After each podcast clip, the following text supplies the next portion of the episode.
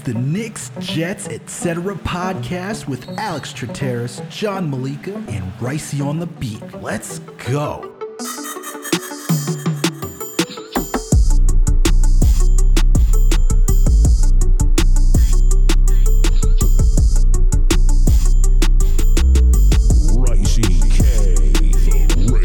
What's good, everyone? Alex Trateris here with another Jets episode of the Knicks, Jets, etc. podcast. And with me, as always, my buddy, my cousin, pal, the man with the plan, the one and only John Malika. And with us, as always, video producer extraordinaire, Greg Albert. We're here. Don't worry. This is gonna be a two-parter for you guys. All right. This is gonna be a two-parter episode. We got. We're gonna talk about the Jets, give you some updates, uh, training camp wise, Zach Wilson being back and, and breaking it down. But the second Training part, camp. Oh, training This is not a Sorry, Knicks practice, episode, my friend. Practice. My We practice. are deep in the hell right now. Yeah, you're right. season. You're right. Facts. Had a little brain fart there. It's all good, man. It happens to the best of us. But the second part of this, we're going to have Thomas from the Still Curtain, the fan sided podcast. He's going to help us break down this uh, Jets Steelers game. So stay tuned for the second half of this podcast. But guys, it's the first half, you know, unlike the Jets, it's going to be better. So we'll get, let's get into this. Greg, John, how you guys feeling today? What's happening? Everything is good with me, man. Uh, you know, check out our last episode on the Knicks pod where we have, uh, Richie Malora from New York Jets media and New York Knicks media. Uh, we talk about the Knicks training camp, which is, you know, what you were alluding to there because you're fully in Knicks mode. Uh, and, and I understand it. But do we have a big Jets game this weekend? The Jets have a really rough schedule the next five games, as we talked about. So we'll, we'll, we'll, we'll get into this big Pittsburgh game coming up on the road in, or I'm still calling Heinz Field. I don't care that, that they took down the catch up. It's still Heinz Field for me. That's huge. I'm on Aaron Judge watch now that the Yankees won the AL East. Uh, I'm gonna be- I'm going to be in the, in the Bronx all weekend. Rangers we got coming up. So I'm, I'm in a good mood right now. Uh, just in general. And, and I, I know last episode I was down bad about the Jets and I, and I, I'm slowly starting to, uh, to, to turn here. So what's up with you, Greg?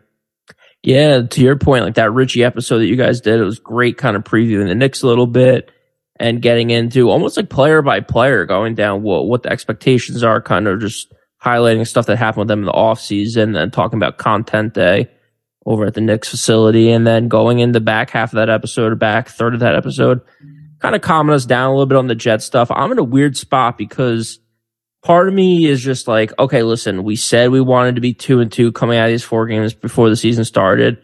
Don't freak out. We don't have Zach Wilson. To Richie's point, the whole point of this season is figure out what we got with Zach, and that hasn't even happened yet. So, you know, in a way, the season's just kind of starting for us. We Zach is ex- back. extended preseason. Zach is back. But on the other side of the coin, we could easily be 0 3. This is a must win game to get to 2 and 2, and I'm freaking out about the Steelers. So uh, I still don't know where I land yet. It's still early before Sunday. We just have to win this game. It's that simple. It's a must the, win. the worst part is it's a must win for both teams, man. It's a must win for both teams, and that's Yeah. why I'm It's terrified. the worst part of the. That's the worst Look. part of it, man. Richie talked me off the ledge a little bit, so I, I like the the game still sucks, still a sour taste. But looking ahead, Steelers Jets matchup. Look, happy that Zach Wilson's back. He says Full 100%, practice, baby. Full, full practice. practice, hundred percent ready to go. Cleared. I'm I'm ready, Every man. good word. Every You- good you word hear- in the book. you, you hear Garrett Wilson saying Zach was throwing these precise, uh, like through tight window passes. That's the stuff I need to hear, man. It's the stuff I need to hear. I need to hear that he's ready to go, prepared for this game because John, you already said it. It's, uh, it's important for us, man, to go two and two.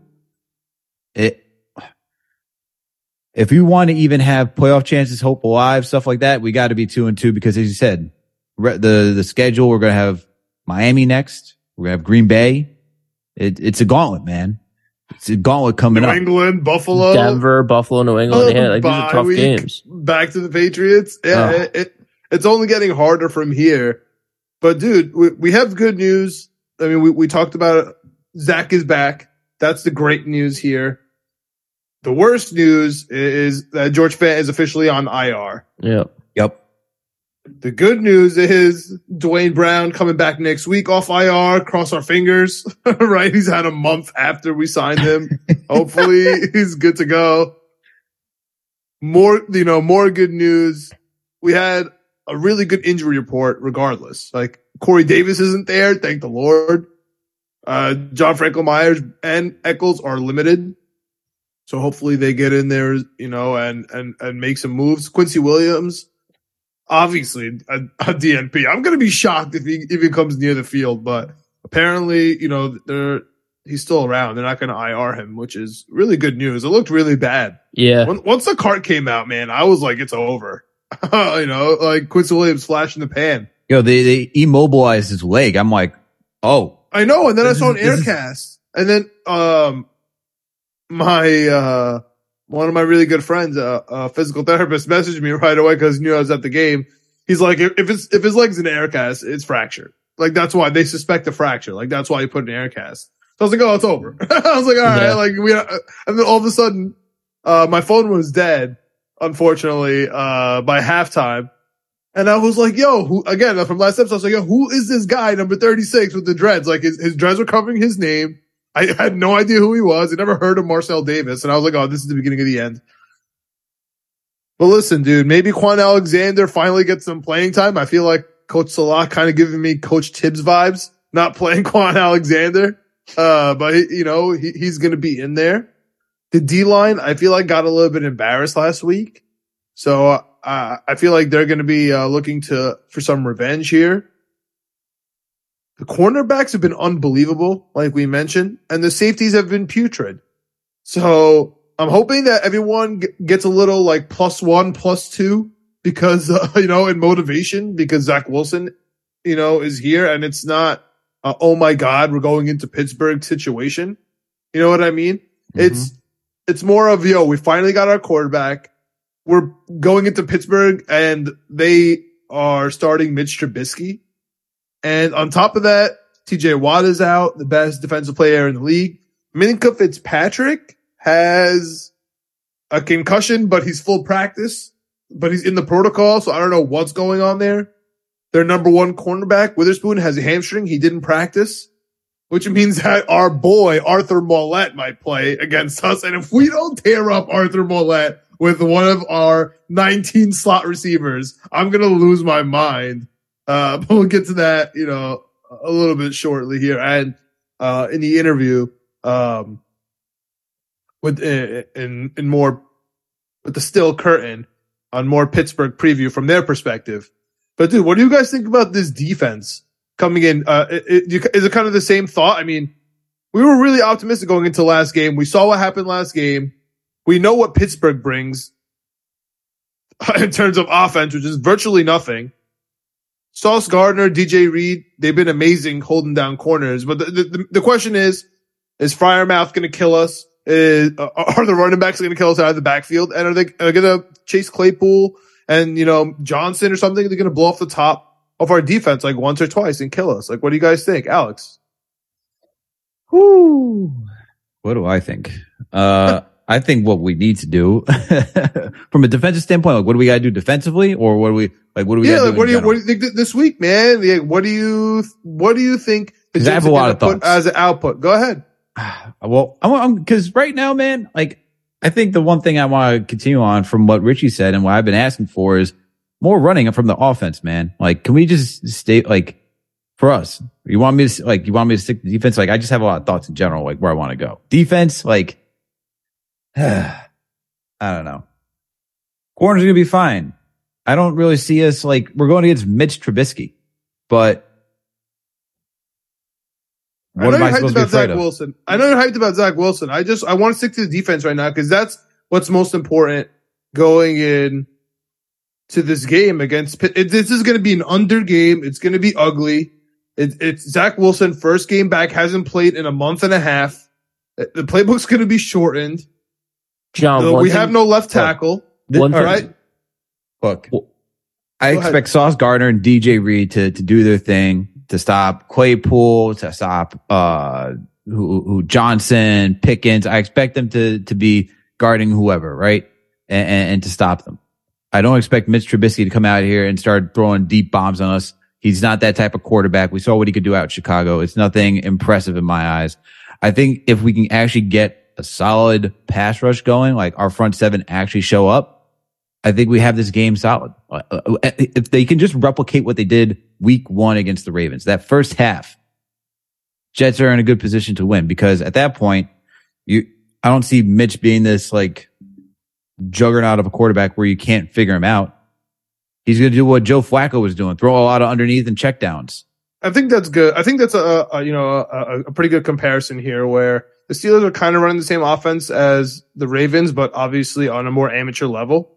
And if we could, you know, pull up that first half where we're keeping Mitch Trubisky in the pocket, making him throw, and he's not going to have anywhere to go if it's to our corners, and he's not going to beat them. So hopefully he's not going to get over the top here. It's really all about uh, our, our linebackers and getting home with our defensive line, man. They've been, there's people want to yell about Salah not playing Huff, and some people want to yell to, about our players not, you know, coming home. Greg, what do you think about this defense coming into this game? Dude, I think it's huge. One thing that stood out to me when like scrolling through Jets Twitter over the last few days, Connor Hughes had a tweet I thought was great about the incident between Quinnen Williams and Aaron Whitecotton on the sideline. And that got tons of social, social media, you know, attention, the blow up, all that stuff, blah, blah, blah. But people didn't pick up on and what Connor did, which I thought was awesome, was that the Jets rushed just five or more players five times after that. Before the talk, when we rushed four, we did it eight times for one pressure and no sack after the discussion on the sideline, we rushed for 18 times, had eight pressures and two sacks. Like, I just think there's, I think there's a young team that's just trying to find its groove. It's a young coaching staff that's trying to find its groove and tempers flare, especially on game day when you're in the game. So I think there's just some disconnect between this coaching staff at certain points and these, the, players at certain points. Richie did a great job, I think, breaking down too the the communication skills of the secondary and how these guys are coming from all different places. They communicate differently. They have to get on the same page. It doesn't happen overnight. It doesn't happen during preseason when they're playing a handful of snaps. It happens in the first part of the season that we're still in. So seeing some stats like that gives me hope for this defensive line and just knowing the amount of money that we talked about in the last episode uh, when we when we did the recap of the game, and then also the talent we have, man, we have a lot of talent on this defensive line. So the Steelers' offensive line looked pretty good last week. I think they allowed two QB pressures, no sacks, um, against a pretty good uh, Cleveland defensive line with Myles Garrett and others that we certainly had a tough time with when we played them. So um, I think the Steelers' offensive line's okay our de- our defensive line needs to be better. We have to get home. We have to pressure Trubisky because if he gets off schedule a little bit, he gets you know off his rocker. I think that you know is favorable for us, especially against with our secondary, with our cornerbacks. He's definitely secondary. He's definitely easy to fluster, but without Quincy Williams, you know, who's projected to be doubtful for this game, right? Yeah.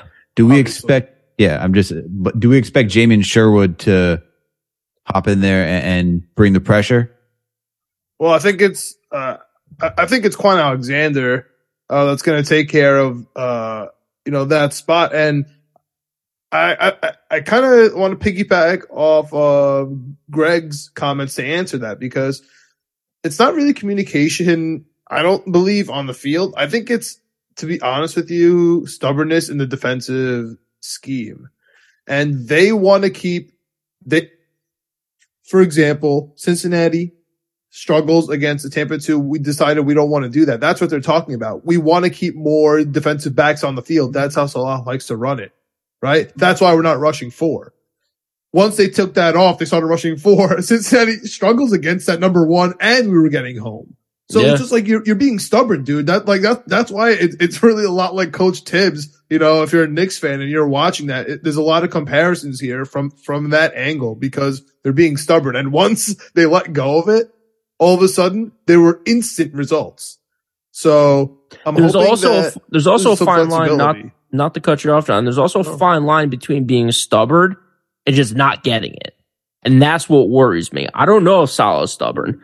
I'm a little concerned that he and his staff is just not getting like what's going on. Like it's crazy to me that you have defensive linemen on his first contract. He's fighting for a second contract. He's trying to get paid. He's one of the highest rated PFF defensive linemen in the league. I think he's top three against the rush interior defensive lineman. Like he's like freaking out on the sidelines. Like, yo, this is what we're seeing. This is what we're trying to do. Like, what are you guys doing? Yeah. And it obviously worked. It fixed it because this the Bengals did not look the same in the second half. The defense looked a lot better. I'm just a little nervous if it's stubbornness or if it's I feel something you. else. And imagine if imagine if they actually adjusted and then they're still in the game. You can actually establish a run game, right? You don't have to con- consistently go. It's it's that's complementary football right there. So this is where we'll see what happens, man. We'll see what happens uh, against the Steelers. Let's see if it's stubbornness or or lack of understanding, or maybe even both, man. It could be a it could be both. All right, so let's let's talk a little bit of let's talk a little bit of adjustment. Oh, go ahead, Greg. Before we go to offense, though, I do have one thing that I want to talk about. Our defense is sixth in the league in opponent rushing yards per game. Yep. Oh, I We're believe okay that's right. against- we're okay? rushes rushes per game. Yards 14th. Still top half of the league. Passing yards per game, 16th, seventh passes. So again, top half in the league. Where are we falling short? Turnover margin, 29th. We're not getting turnovers on defense. Penalties, 28th. Penalty yards, 28th. We're committing too many penalties. Like the, the, when we're not hurting ourselves by not getting turnovers and not getting penalties, we're a good defense. We've had good halves. We've had good quarters. We've played pretty good against some tough opponents. We have to stop hurting ourselves on defense. It's crazy to say that about a predominantly it's been veterans that have been giving us trouble. I mean, we've been letting up uh, seven and a half yards per attempt, which is literally bottom of the league. So we we've let up we've let up. uh Oh no, so yeah, I mean we're we've given up seven touchdowns, also up there in the league. Yeah, Uh, seven and a half per attempt is bottom in the league, but overall 16th in the league, 231 yards per game. So- seven touchdowns, also bottom. I'm just saying, Yeah. th- th- this defense is, is struggling, i- i- in my opinion. There, there's definitely bright spots, and like we said, I can't believe it's the cornerbacks. That's crazy for the first time. Uh, there's been some complaints about Bryce Huff not playing. He he's obviously last on this depth chart, but dude, Michael Clemons and Jermaine Johnson doing great on the edges, man. Shout out to them. Been great. They haven't really been getting their shine here, but yo, Michael Clemons is in on every play that he's in, dude. I love him so much. Uh, once once they drop uh, a different jersey, I'm probably I might have to go with the Clemons. We'll see. Dude, but he's he's it, top man. of my He's list right now. He's Yeah, the top of my list. So uh, let let's uh change it up to this offense right now. Alex was hyped about the offense. Wanted to go right into Zach Wilson because he's Look, He's- he, he's got the wide receivers on lock. He's thinking about his fantasy team. He, he, he, want, he wants Zach Wilson back in there. And right now, we have issues at left tackle. We, we everybody knows about. We got uh our left tackle slash tight end Conor McDermott uh starting at left tackle, probably a better pass catcher than tackle, which is very scary. Other than that, man, everybody is status quo. So at some point, you have to be able to handle one week, right? This is, this is me being as positive as possible. You have to be able to handle one week of one of your offensive tackles not playing, and he's been on the team for what feels like forever. And you have your guys coming back next week. You have reinforcements. Everybody else is good. Max Mitchell, you got lucky, right? He's you been awesome. He's amazing. Your right tackle's all set. Alijah Vera-Tucker, amazing. Connor McGovern, fine, no problem. Laken Tomlinson has been great ever since, you know, the first half of the first game. You have to put it together with Conor McDermott at left tackle. If you have to add a tight end, if, if, CJ, if CJ has to live on the left side, let him live there. You know what I'm saying? All game. I don't care because I am so excited that we're playing the Pittsburgh Steelers. And let me tell you guys why. You're talking about the Jets defense, the Pittsburgh Steelers defense, and Alex, you're going to be hyped about this. They stink against the run. They are so bad against the run. And that's why I, I, I wanted to tee you up for this, Alex, because you wanted to say all you want is for the Jets to establish the run. You don't want 65 throws by Zach No. Wilson. Lord, and I that's think this is the game, man. I That think shit's this is disgusting, man. I don't know if we can run to the left, which might be a little bit of an issue with McDermott, but I think that this is going to be all about establishing the run. I'm looking for Breece Hall and Michael Carter to really get in this game. Tyler Conklin to block CJ to block get some passes here and there. Some quick screen, you know, some quick slot stuff, but I'm looking for, I'm looking for the run this week, man. Oh, for sure. And we've seen that our running backs have been efficient, man. They're averaging close to five yards, four or five yards, depending on who you're looking at. And I think it will just help this team overall. We got to control the pace of this game. Too many times we're trying to throw over these last couple of weeks and it really throws us out of the game. We're stopping the clock. We're giving our opponents too much time to get back out there to even score. And even going back to the, the, the stats that you guys were talking about, you know, yes, our defense total yards wise is doing a good job. There's letting up a lot of scores because our offense and our defense, either by penalties or turnovers, are giving other the opponents good primo scoring position, right? If we can establish the run game, just eat off some clock, make it, just get past the 50 yard, point- 50 yard line, get some field goals, get more so touchdowns. Put the other team, you know, on their heels. You want like the it just to be hold- this leading in the game? Oh my God. I know it'd be, uh, that'd be In fantastic September? in September. Uh, so- It'll be it October actually, by it's then? not, it's not September anymore. Yeah, it'll be October by then. Yeah, Oh, yeah, we're it'll be October. over it. Oh, No, we're it's good. Oh, we're We- good. We could be leading. We oh, we're going to be Gucci. Don't worry. We're going to be This good. is this is like Mark Teixeira when you just don't tell him that it's April. yeah, yeah, yeah, I'm about to say April. and he had that one year where he was hitting. It was like, yo, someone changed his calendar, told him it was May, bro. yeah, right. Killing it. And Go so, around the locker room, start changing calendars. yeah, the, the, the, the, the Jets got their one win in September. We're over the hump. We got our one We win, it. Greg, without Zach Wilson. And now he's back. So Now real he's back. quick, you were talking about our one win. I was I was trying to calm myself down this week about last week. If we get we got our September win. If we get two wins against divisional opponents and we end up winning seven games and Zach Wilson's healthy all season, he looks like the real deal. Is this is this a successful season? Yes. 100%.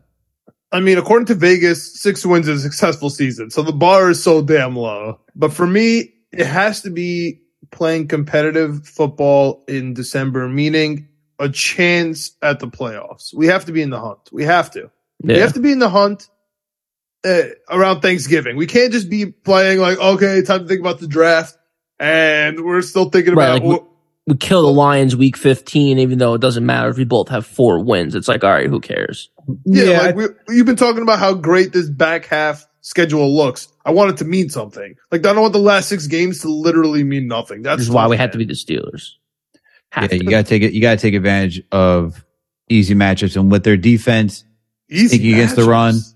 in Heinz Field. Well, this is what I'm saying. Like you got guys who are injured right now. They're questionable to play. We got Witherspoon and Fi- Minkah Fitzpatrick. If you look at their, if you look at, even though Minkah Fitzpatrick was practicing to get today, he's still listed as questionable according to ESPN. Witherspoon's considered questionable. You got TJ Watt on IR. You know, this defense is, is hurt. Your offense is not good. This is a chance for the Jets to come in, become, get two and two, get Zach Wilson some confidence on track. Th- This is just a good game as of right now on paper. Things could change by the weekend, of course, but on paper, as of right now, we're, as we're recording Wednesday, first half of this podcast, September 28th at 8:48 p.m. It looks good on paper for uh, Zach Wilson to come in and, and really get his bearings going, man. And just for this offense, just to start clicking, man. Well, you talked about it with Richie yesterday. Joe Flacco not caring, drop back, whether it's his three step, the five step, shotgun. It's like, look, man, if I launch this thing, I launch this thing. And we saw it hitting the goalpost. It was just like, let's see how far I can throw this thing.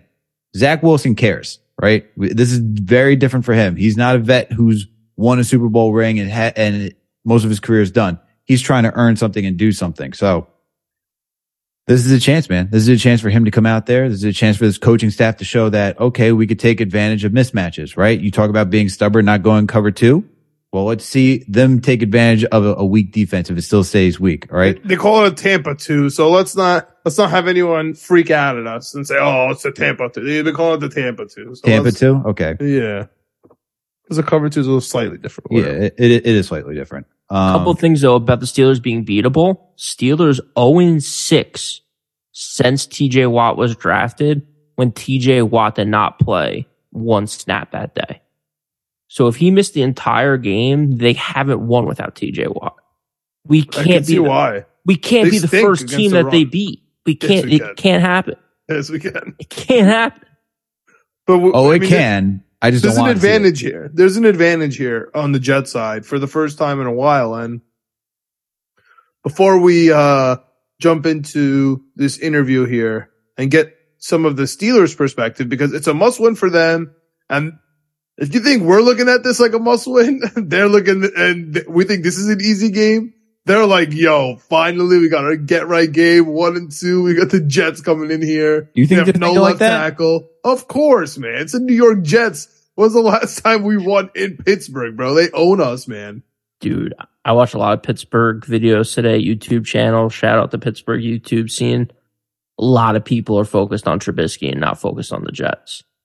I like a lot that. of people are nervous about Mitch Trubisky and Kenny Pickett and should we go to the young guy, all that stuff. Oh yeah. Oh, oh, listen, the backup quarterback, especially the rookie, he's gonna be he's the most popular kid in town. Especially the rookie wide receiver, also complaining about Mitch, and everybody's complaining about Mitch. Like it's the whole league. It's not just like a Pittsburgh Steeler kind of thing. Yeah. He's he's on the decline there, and they're they're favorites. They're minus three to win this game. All the money, all the bets on on Pittsburgh. I will get into more of that on uh, Winning Picks Weekly. You can find us on the Apple, Spotify, but also on our YouTube on Knicks, comma Jets, comma ETC. Period. You go under. You have the Jets, the Knicks, and the Winning Picks Weekly with our boy Chip Murphy at Chip Murphy Seven. What do you guys think is going to happen in this game in terms of the spread? Alex, the Jets Man. are getting three points. Over under 41 and a half. What do you think, man? Think the Jets have a chance at this game? Are they going to cover? Do I Are they going to win? What's the line? Three. Three. Yeah, I think the Jets are going to cover. I think the Jets should win this game. I think they will win this game, actually. I think I'm going to be confident and say they're going to win. All right. Um, all right. and by the way, the last time the New York Jets won in Pittsburgh, January 23rd, 2011. Sounds about right, man. Jesus. We got- We're going to do it again on Sunday. Give me the Jets 27 Oh, sorry. 20. Sorry. Wrong, wrong date. Wrong date. That was the playoffs. December 19th, 2010. Sorry. We'll get the wrong one. That's the Okay. last time the Jets fine. won Playoffs count for me. What's up, Yeah, that counts. No, no, that was, that was the, when they beat us. That was when the Steelers beat us. I was reading it wrong. Oh, okay. okay. I think we went outright in this one, dude. I think to Alex's point, right now, we are the 32nd ranked team in percentage of run plays run in offense. We are the first ranked team in percentage of pass plays run on offense. We are, How's that working out? it's not working out great, John, but you know what is working out great? We are the 16th ranked team in rushing yards per attempt. There's a huge gap there. 16 team gap, half the league gap right there. Our coaching staff needs to see that. Our coaching staff needs to know Zach Wilson's coming back and we have to run the ball. We have to run the ball this game. I think we're seeing a breakout game from Breece Hall. I think we're having a good game from Michael Carter. I think checkdowns, Conklin's look pretty good. I hope he gets a full game of looking good because I feel like it's been spotty at times for him. Um, the Pittsburgh defense also not that great. So our defense isn't that great. Their defense isn't that great. I like the over in this one. I like the Jets winning outright in this one. Something in the low twenties for both teams. It's been 12 years since the Jets won it. Freaking. To be honest with you, I like the under. I like I like the Jets in the under here. Everyone likes the under. That's why I got to go over. Oh, everyone likes the under. I can see why. Yeah. I can totally see why. All right. Any other What last thoughts on this game? What do you got? Can't sneak out of here without giving a score. So I think it's going to be a low scoring game. I think the Jets defense uh, is sneaky good because of the cornerbacks with somebody like Mitch Trubisky. I don't think he's going to have enough time to throw it over the safeties. I think Jordan Whitehead's going to tackle this week. I think CJ Mosley's going to tackle this week. He's in Pittsburgh. If CJ Mosley's not motivated in Pittsburgh, Like that should be in his blood. Like something, like something should trigger when he walks into Pittsburgh as a Raven. He should tackle this week. Jordan Whitehead, after what happened last week, he probably got embarrassed this week over tape. He's going to tackle. The corners are going to be good. And I think the rush is going to be slightly better. I think Quinn Williams, uh, is going to have a big game. Let's just, let's just put it that way. Steelers are hurt. This is our chance. Zach Wilson's 100%. He said he's never been this happy in his life, which is a very interesting statement and not healthy, not like worked hard. He's like, I've just never been this happy in my life, which honestly, that's exactly how I want my quarterback feeling. So I'm going to go with 20 to 16 Jets Okay. with, with Pittsburgh having the ball in their hands at the end of the game to try and beat us. Okay. I didn't give it my score. My score is going to be 2013 Jets. That's what I Very got. close. Very close. Yeah. I don't think I Mitch like it. Trubisky's going to be able to score. I think he's going to have a tough time. I think so too. All right. Well, all right. Well, we're going to take a little break and then we'll be back with our interview with Thomas from the Still Curtain. So, so hang tight. In the meantime, Knicks, comma, Jets, comma, ETC period on our YouTube, Apple, Spotify, you name it. We are there. Right, Alex? That's right. We are there. What's up, everyone? And we're back with part two of the Jets episode of the Knicks, Jets, etc. podcast. And with us to help us break down this Jets versus Steelers game this upcoming weekend, we got Tommy Jagai, editor for the Still Curtain, podcaster as well. Tommy, how are you doing today, man? I'm doing great, guys. Thanks for having me on. Awesome, awesome. Well, you know, we're here because uh, we got a we got a crucial matchup for the Jets, right? We we just lost badly to the Cincinnati Bengals. Somehow the NFL gods and, and the league decided to give us the entire AFC North. And to round out this AFC North battle, we got the Steelers as the last matchup. So we want we're gonna get some of your takes, man, and uh, figure out who who who's more favorable in this matchup. John, who, who what's the line right now for the Jets and Steelers matchup uh, going into this week? So yeah, I mean, as you mentioned, the Jets went up against the AFC North the, the first four weeks, and it's crazy enough. We're just as down bad as the Steelers are. Uh, what's crazy is the Jets are plus three, getting three points. The over under is kind of it's kind of high, uh, in my opinion. Both teams honestly stink. So uh, we'll we'll, uh, we'll see what happens here, but. What's interesting about uh, bringing our uh, our brother up from the Fanside Network on here uh, from the Still Curtain is we're both in desperation mode. The Jets are one and two. The Steelers are one and two. Both fan bases are going into this game like if we don't win, things are looking bleak. Uh, on the one hand, we have Zach Wilson coming back. On the other hand, they have Mitch Trubisky and they're fighting with whether they should start Pickett. We'll get into all that. And on the other side, we all have injuries. We don't have a left tackle. They don't have TJ Watt. They might be missing Minkah Fitzpatrick. Witherspoon might be out. We might see Arthur Maulet like we talked about in the first half, which would be hilarious. Another jet, uh, coming, uh, up against us. So three points. Uh, it looks like it moved up to three and a half. What do you think, man? What do you think is what's going on in Heinz Field? We still call it Heinz Field over here. We don't care. To us, it's still Heinz Field. What's going on in Heinz Field with the Jets coming to town? Is this your is this your get right game? Are you worried about three and a half? What's your take on Mitch Trubisky? What's the state of the Steelers?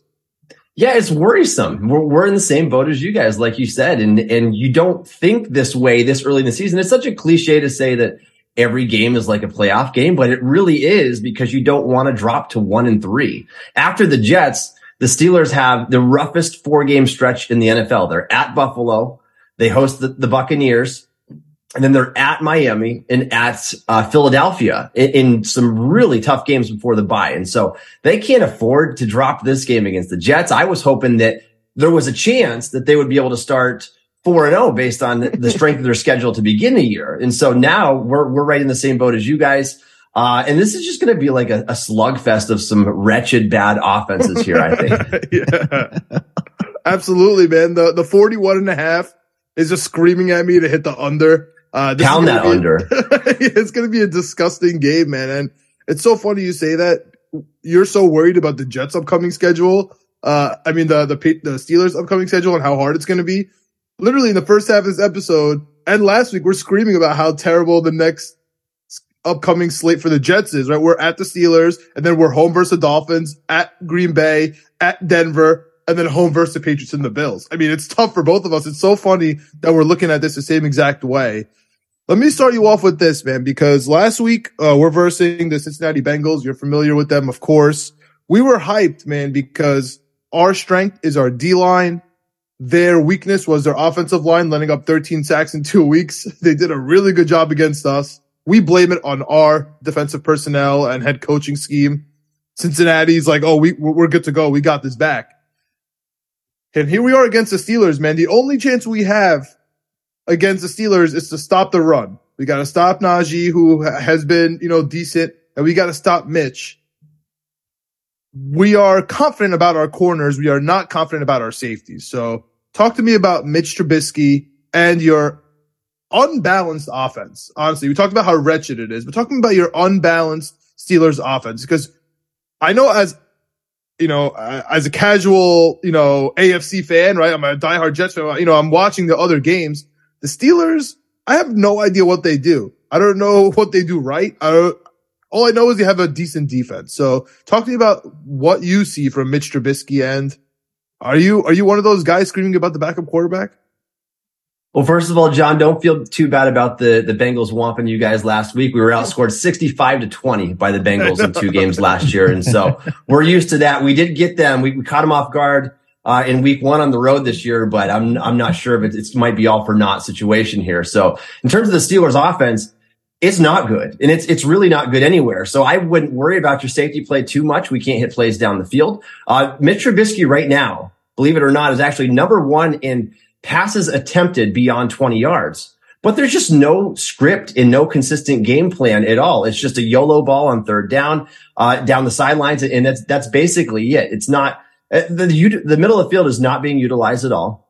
Uh, Matt Canada, Steelers offensive coordinator, he, he is calling an uber scripted game plan that, that Mitch Trubisky really doesn't have the ability to, to, to deviate from the script at all. And he's actually come out and said that, that he's not given the flexibility uh, to call audibles. And so it's, it's just the hashes being utilized. If you look at next gen stats, everything is like in a U shape. It, it's at the line of scrimmage or it's outside. There's nothing being utilized over the middle of the field. And so, uh, if you want to know how to defend Mitch Trubisky this week, you can basically play cover one. You can, you can bump all your corners up to the line of scrimmage.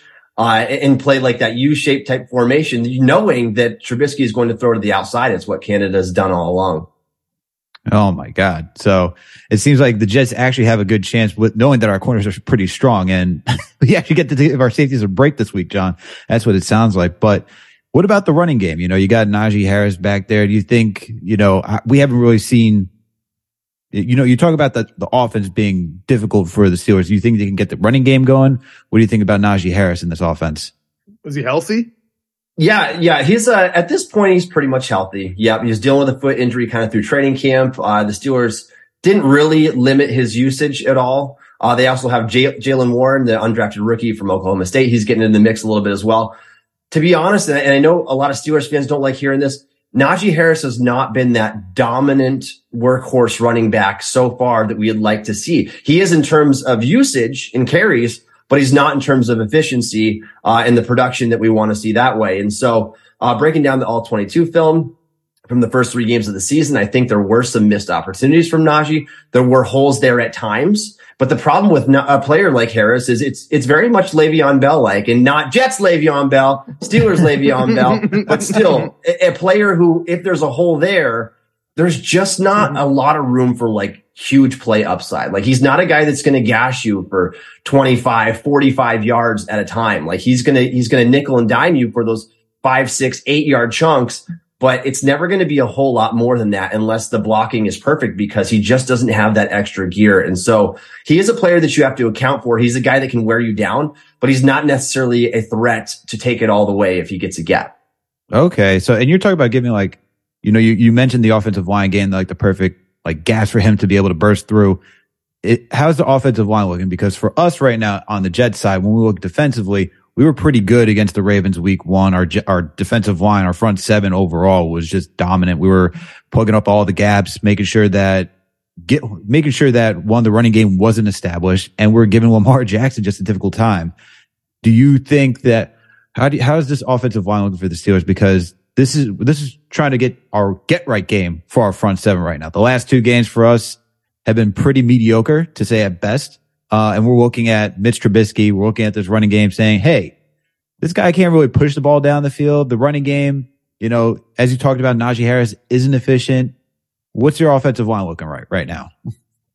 Well, going into the year and especially watching them just get manhandled in the preseason, we thought this was going to be the biggest issue on offense. Fortunately, it's not, but the offense is still terrible because of the quarterback play and the offensive coordinator. And so the offensive line has been solid, but definitely not spectacular. Uh, they're holding up in, in pass protection a little bit better than I thought they would. They're offering help on Steelers left tackle Dan Moore, which I think is the biggest weak link on their offensive line. But I do think that this is a matchup that's ultimately going to favor Jets defensive line over the Steelers. I don't think that, uh, I, I, don't think that they're going to match up particularly well against a player like Quinnen Williams, who can kind of gash in there and knife them a little bit. But I, I do think that, uh, the Steelers offensive line has held up well enough that the Steelers should be able to find some success on the ground. They should be able to have some clean pockets for Trubisky. Uh, it's, it's other, it's other facets of the offense that really are not working out right now. Okay. So, okay. So, so luckily for you, the worst part about this Jets defense is our tackling and our mm-hmm. linebackers and honestly our, our, our safeties. So we might have somebody named Marcel Davis playing on the Jets as linebacker who I just discovered last week. And we are all over the practice squad, the cuts, the waivers. I've never even heard of this guy. no idea where he came from. And that's what we're dealing with at linebacker. You could tell every single week teams are isolating their, whether it's their fourth wide receiver, their slot or their tight end against one of our linebackers, against one of our safeties. And they're just gashing us, right? So that's how the Steelers are going to win this game. They're going to get Freiermuth. They're going to get him into this game. They're going to get these quick screens to Claypool, right? We know that Diontae Johnson likes the ball fast. Pickens, he's probably not going to touch the ball if uh, Gardner's on him, to be honest with you, but you're not going to need him to. So that's where I'm looking for the Steelers to kind of gash up the Jets in the middle of the field as usual. If we can make tackles, it's going to be a low scoring game. But let me ask you this. When you're, when you're staring, I mean, you're, you're a Steelers fan. You're, let's forget about TJ Watt for a second. I know that has a lot to do with why you, you know your week one success this you know this year. The Steelers has always the defense has always been the number one priority. Has always been where you guys are hanging your backs on. Coach, you talked about your your coordinators, Coach Tomlin. I mean, he he rules all, right? You got Cam Heyward hanging out there. We can't forget about him. Devin Bush not having the best season, but he's still there. Are you guys licking your chops at Zach Wilson? It's so funny that you mentioned uh, pass attempts for uh, Trubisky over 20 yards. It's so funny because we're also sitting here like, oh yeah, Joe Flacco, top in the league in pass attempts, but he sucks, man. We don't want him to throw 50 to 60 times a game. Now we have Zach Wilson. First game, I guess in six weeks, right? Are, are you guys, are you guys licking your chops here at Zach Wilson? Like, do you want him to throw? Is that the game plan? Stifle the run and have Zach Wilson beat you on third down? Yeah, it's funny that you mentioned that because I actually just had an article about Zach Wilson come out uh, yesterday evening. Yeah, we we actually are kind of excited to get Zach Wilson this week, and it's not a knock on Wilson. The guy has been out; he's been dealing with a knee injury. Uh, the last year sample size as a rookie wasn't particularly well. Nine touchdowns, eleven interceptions. Finished the year with a twenty-eight point two quarterback rating. So definitely unspectacular in some areas. Now he's got the big playability, but the Steelers have experience going against Joe Flacco. And Joe Flacco has experience also beating the Steelers. And so it's hard for me to envision a scenario. I know the Jets right now, remarkably, they're averaging uh, 370 offensive yards a game through three weeks, which is ninth in the NFL. I can't envision or Zach Wilson having that sort of success first week week back from a knee injury against a pretty solid Steelers defense. And so I think if you were to take a poll right now, I think Steelers fans would rather face Zach Wilson in this game where he's kind of shaking the rust off and, and trying to get back up to speed here. Uh, but at the end of the day, I think like you're right. It's probably, it, it, this is a good time for the Jets though, also to bring in Zach Wilson against the Steelers because this is a game that they could very well win before they have a tough slate ahead of them. Really? They would rather see Zach Wilson over Joe Flacco, the statue that is Joe Flacco who just drops back and it's easy It's named- to knock the That- ball out that's what he hand. does. I mean, I, I mean, you, you did put up 31 just two weeks ago, but uh, you know, it's last time Steelers did that, you got to, you got to dig back into the archives. So, I mean, the Steelers are averaging 15.6 offensive points per game. Like, I think in my mind, I'm thinking like, I think Flacco can score 17, 19 points against the Steelers. And that's probably enough to get the job done, to be honest. And so, uh, I, I'm just hoping that, that Wilson is so rusty. I mean, that would be the hope that, that he's so rusty that from not playing that the Steelers would be able to, you know, kind of just get him rattled a little bit early in the game or have him force a turnover or two. And, and that's kind of how the Steelers have to win. Like they, they've got to, uh, they've got to control the, the takeaway battle and they have to do enough on offense to, to score, but they haven't topped 17 offensive points in a game this year. Yeah, that, that's the thing. There's some name recognition there with Joe Flacco, right? Like you don't want to play Joe Flacco because of all those Steelers, uh, Ravens game, but that, that Joe Flacco. Hey, I don't think Joe Flacco is good. Bro.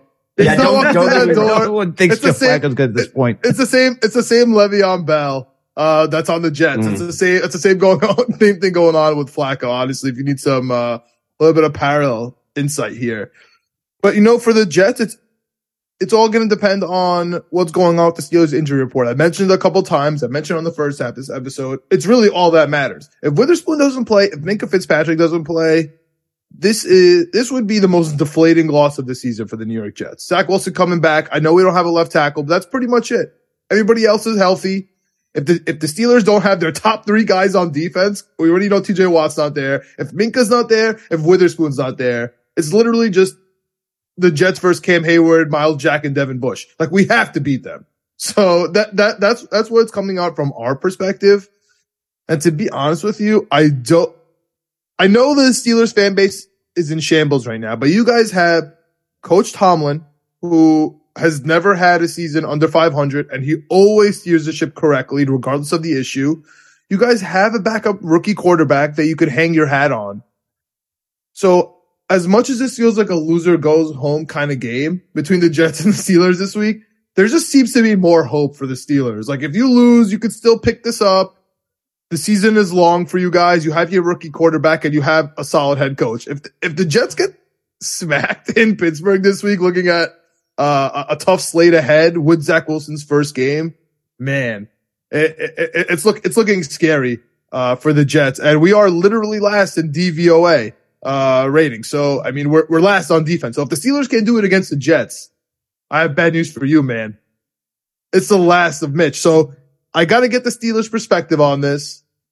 I know you talked about your you, you hate your offense, but who who is your quarterback, man? Are you are you staring at that backup quarterback uh, with you know this is the answer, or is it like a grass is always greener type deal where as soon as we put him in, it's just going to be Mitch Trubisky all over again, and now you're not going to have any hope.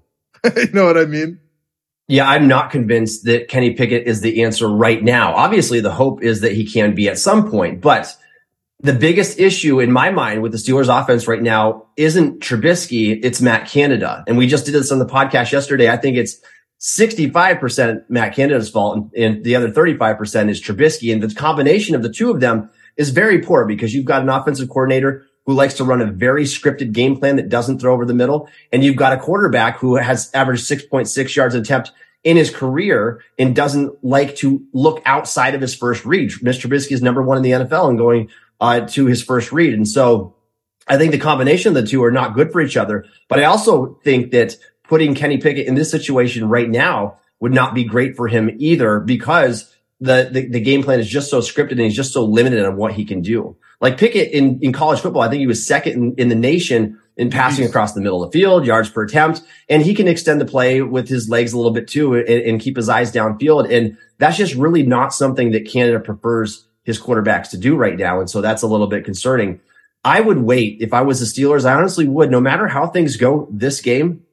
I think the opportunity was to put Pickett in after the Thursday night game and say, and for Tomlin to say, you're our quarterback. You've got 10 days to prepare for the New York Jets and you're going to go up against another one and two team and we're going to be at home and this is a winnable game for you. Now that they missed that window, like I said, you've got the next four games are Bills, Bucks, Dolphins, Eagles. I mean, probably if not the best teams in the league, four of the top five or six teams in the NFL. yeah, you don't want to put Pickett in for that slate.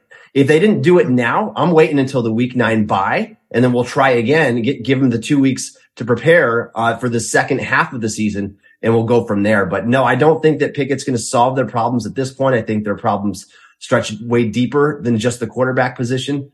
And so I'm hoping I, I do want to see Pickett see the field. I mean, he's our quarterback, just like you guys went through with the Jets. You got that guy. You want to see him out there. I want to see Pickett out there. He's a 24 year old rookie, but I don't think now's the time to do it. I think that no matter what happens, and this game could be really bad from Trubisky, but the first three were as well. He's averaging five and a half yards an attempt. It would be the lowest in a decade in the NFL if it continued throughout the course of a season.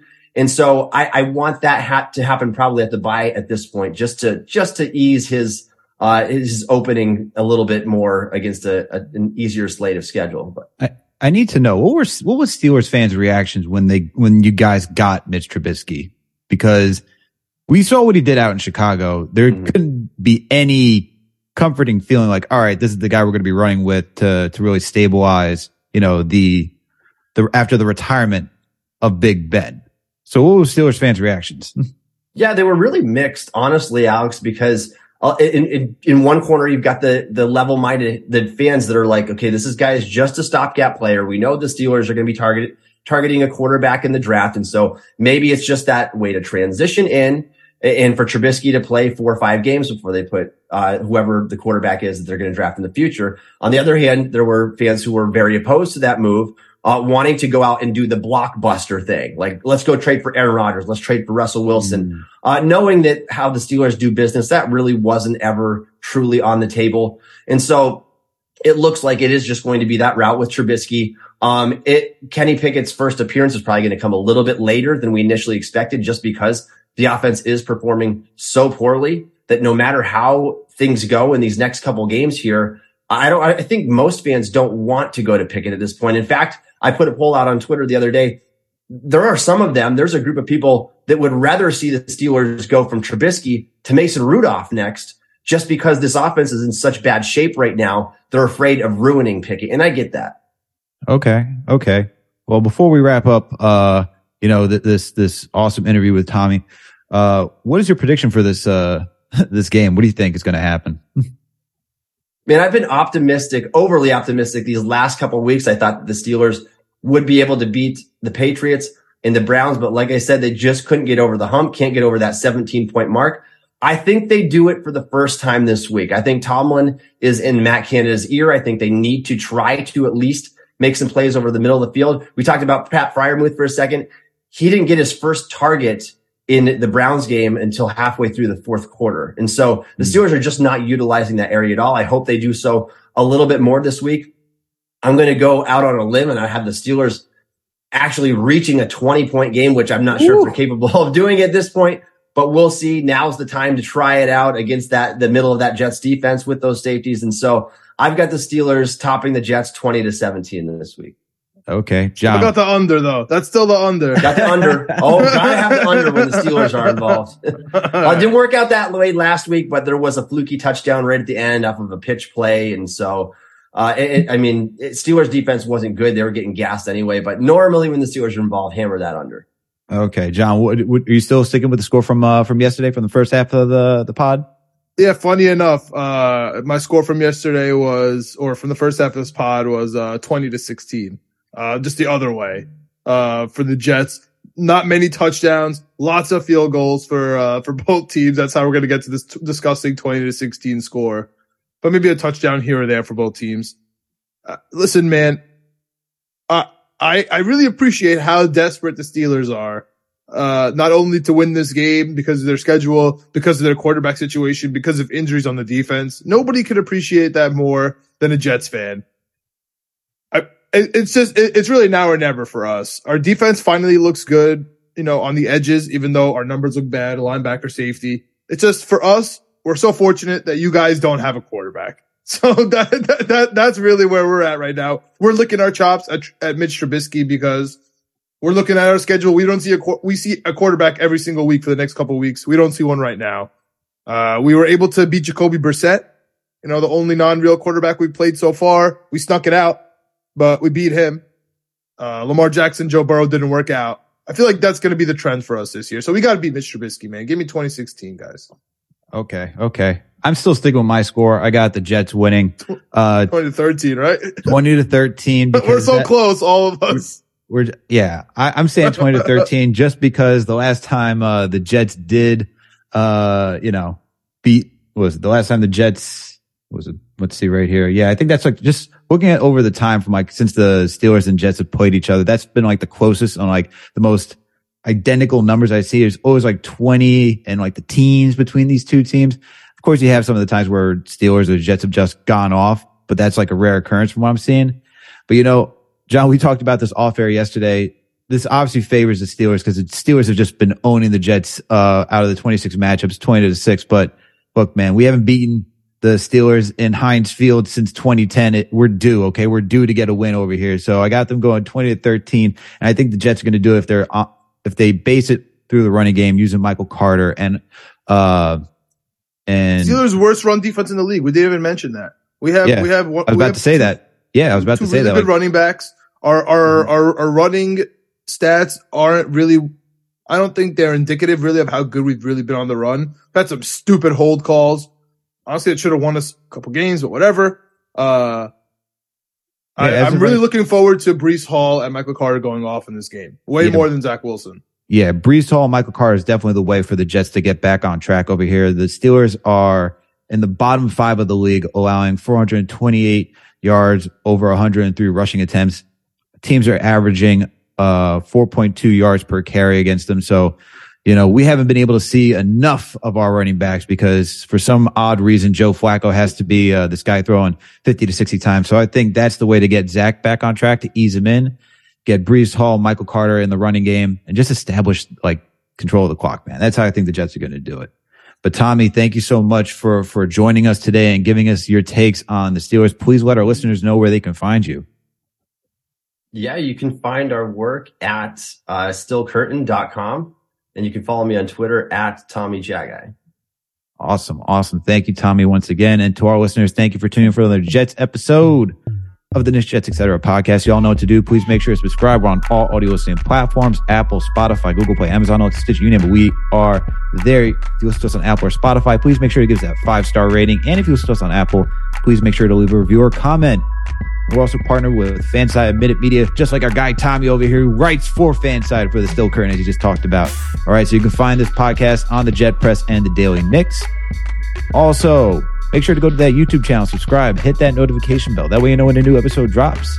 And when you watch a video, hit the like button, add a comment, leave, add to the conversation. So let us know your thoughts and opinions. If you're a Steelers fan, join joining us today because you got your guy Tommy over here. Let us know what you think about this game. All right. Obviously, if you're a Jets fan, come on, guys. Let us know. Come on, Unk. John's Unk needs to add more, add more uh, comments to the conversation. Dude, dude. I, he sent me a text last uh, on Sunday contemplating his life. Like, I'm so old. Why am I spending time watching the Jets? I've wasted so many Sundays. I have a boat. What am I doing with my life? And I'm like, dude, I, I understand. I was I was at MetLife, so it can't get any worse. took me took me two hours to get to that parking lot. It was raining. I have no better experience than you do, my man. Oh man! And then while you're also over at that YouTube channel, check out the other podcast We got Winning Picks Weekly, also partnered with Minute Media. John, video producer Greg, and our guy and coach Jim Murphy. These guys go through every sport possible. Right now, it's college football and NFL. These guys are giving you their betting takes. So if you need to put money down the line, these guys got Murdered you covered. last week. Murdered last week. Yeah, you did. And then last and certainly not least, please make sure to follow us on all social media platforms Facebook, Instagram, Twitter, TikTok, you name it. We are there. Thank you again to Tommy for joining us today. We'll catch you all later next week for a rapid reaction of this Jets Steelers game. We out. Let's go Jets. Let's go Aaron Judge.